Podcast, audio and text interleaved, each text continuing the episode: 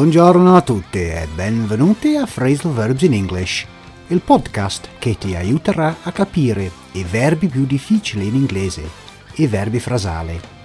Io sono Andy e ti aiuterò a capire questi verbi, che per molti sono un vero incubo e un ostacolo nel comprendere la lingua inglese.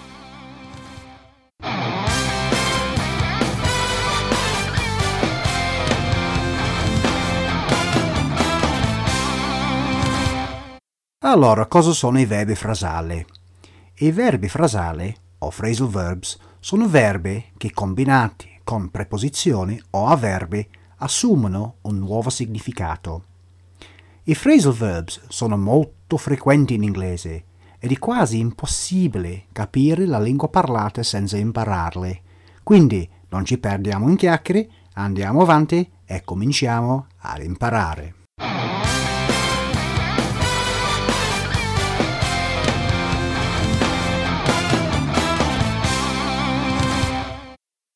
Ok, adesso è ora di guardare il primo verbo. Dopodiché aggiungeremo delle preposizioni e vedrai come cambia completamente il significato del verbo. Ma avrai sentito sicuramente il verbo look. Ma cosa significa look? Giusto, significa guardare. Quindi potremo dire Look at my new bike. Guarda la mia nuova bicicletta. Potremmo anche usare il verbo come un imperativo. Look. Guarda. Comunque sia, look vuol dire guardare. Adesso proviamo ad aggiungere una preposizione al verbo look. Aggiungiamo la preposizione after. Look after. Ma cosa vuol dire look after? Sappiamo che look vuol dire guardare. Sappiamo che after vuol dire dopo. Guardare dopo eh no, è proprio questo il guai dei phrasal verbs. Se non si capisce che il verbo e la preposizione funzionano insieme per costruire un nuovo verbo, la frase non avrà nessun senso. Quindi cosa vuol dire look after? Beh, proviamo a metterlo in contesto e vedi se riesci a capire il significato. I look after my children. Qualche idea? I look after my children. Eh, significa curare. Look after, curare. I look after my children. Io curo i miei figli.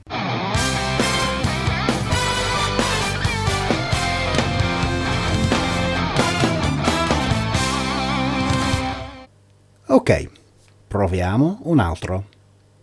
Adesso aggiungiamo la preposizione for. Look for. Ma a questo punto è importante notare che il verbo, in questo caso look, può essere coniugato anche se fa parte di un verbo frasale. Quindi look può essere nel passato, looked, nel futuro, will look, o going to look, nella terza persona, looks e nel progressivo looking e così via. Quindi abbiamo detto look for. Ecco un esempio in contesto. I'm looking for my keys. Cosa vuol dire?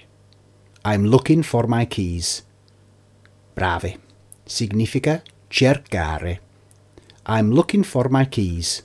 Sto cercando le mie chiavi.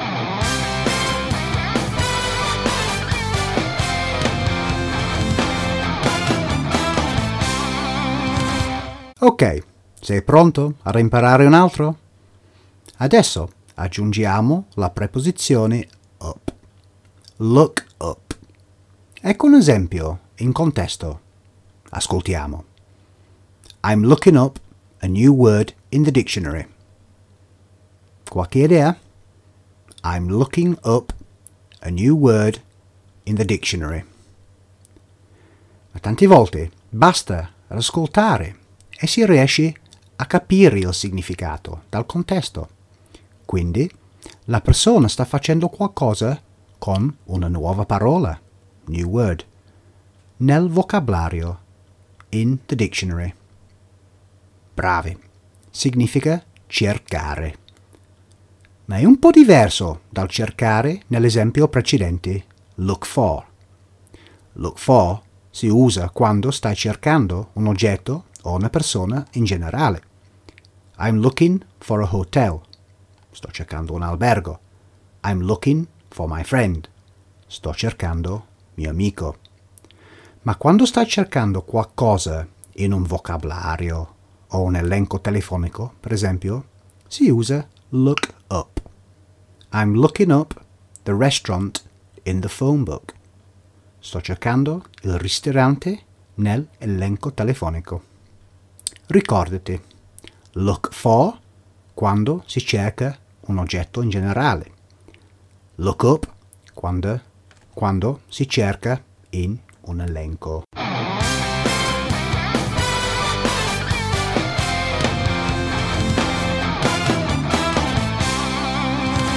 Ok, andiamo avanti con il prossimo verbo frasale. Look forward to. Questo è un po' meno comune, ma molto usato in inglese. Mettiamolo in contesto e vediamo se capisci il significato. I'm looking forward to the weekend. Un po' difficile, anche in contesto. Significa non vedere l'ora. I'm looking forward to the weekend.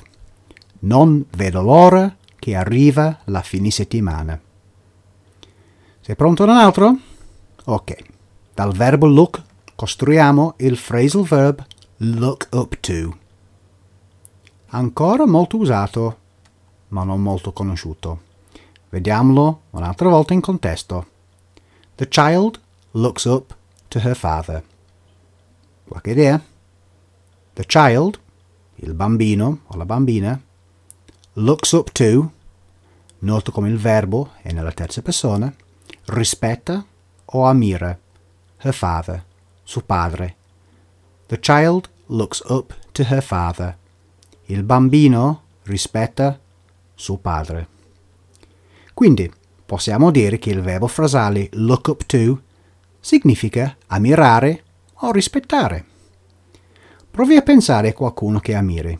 Può essere una persona famosa o qualcuno che conosci bene. Provi a dirlo in inglese usando look up to.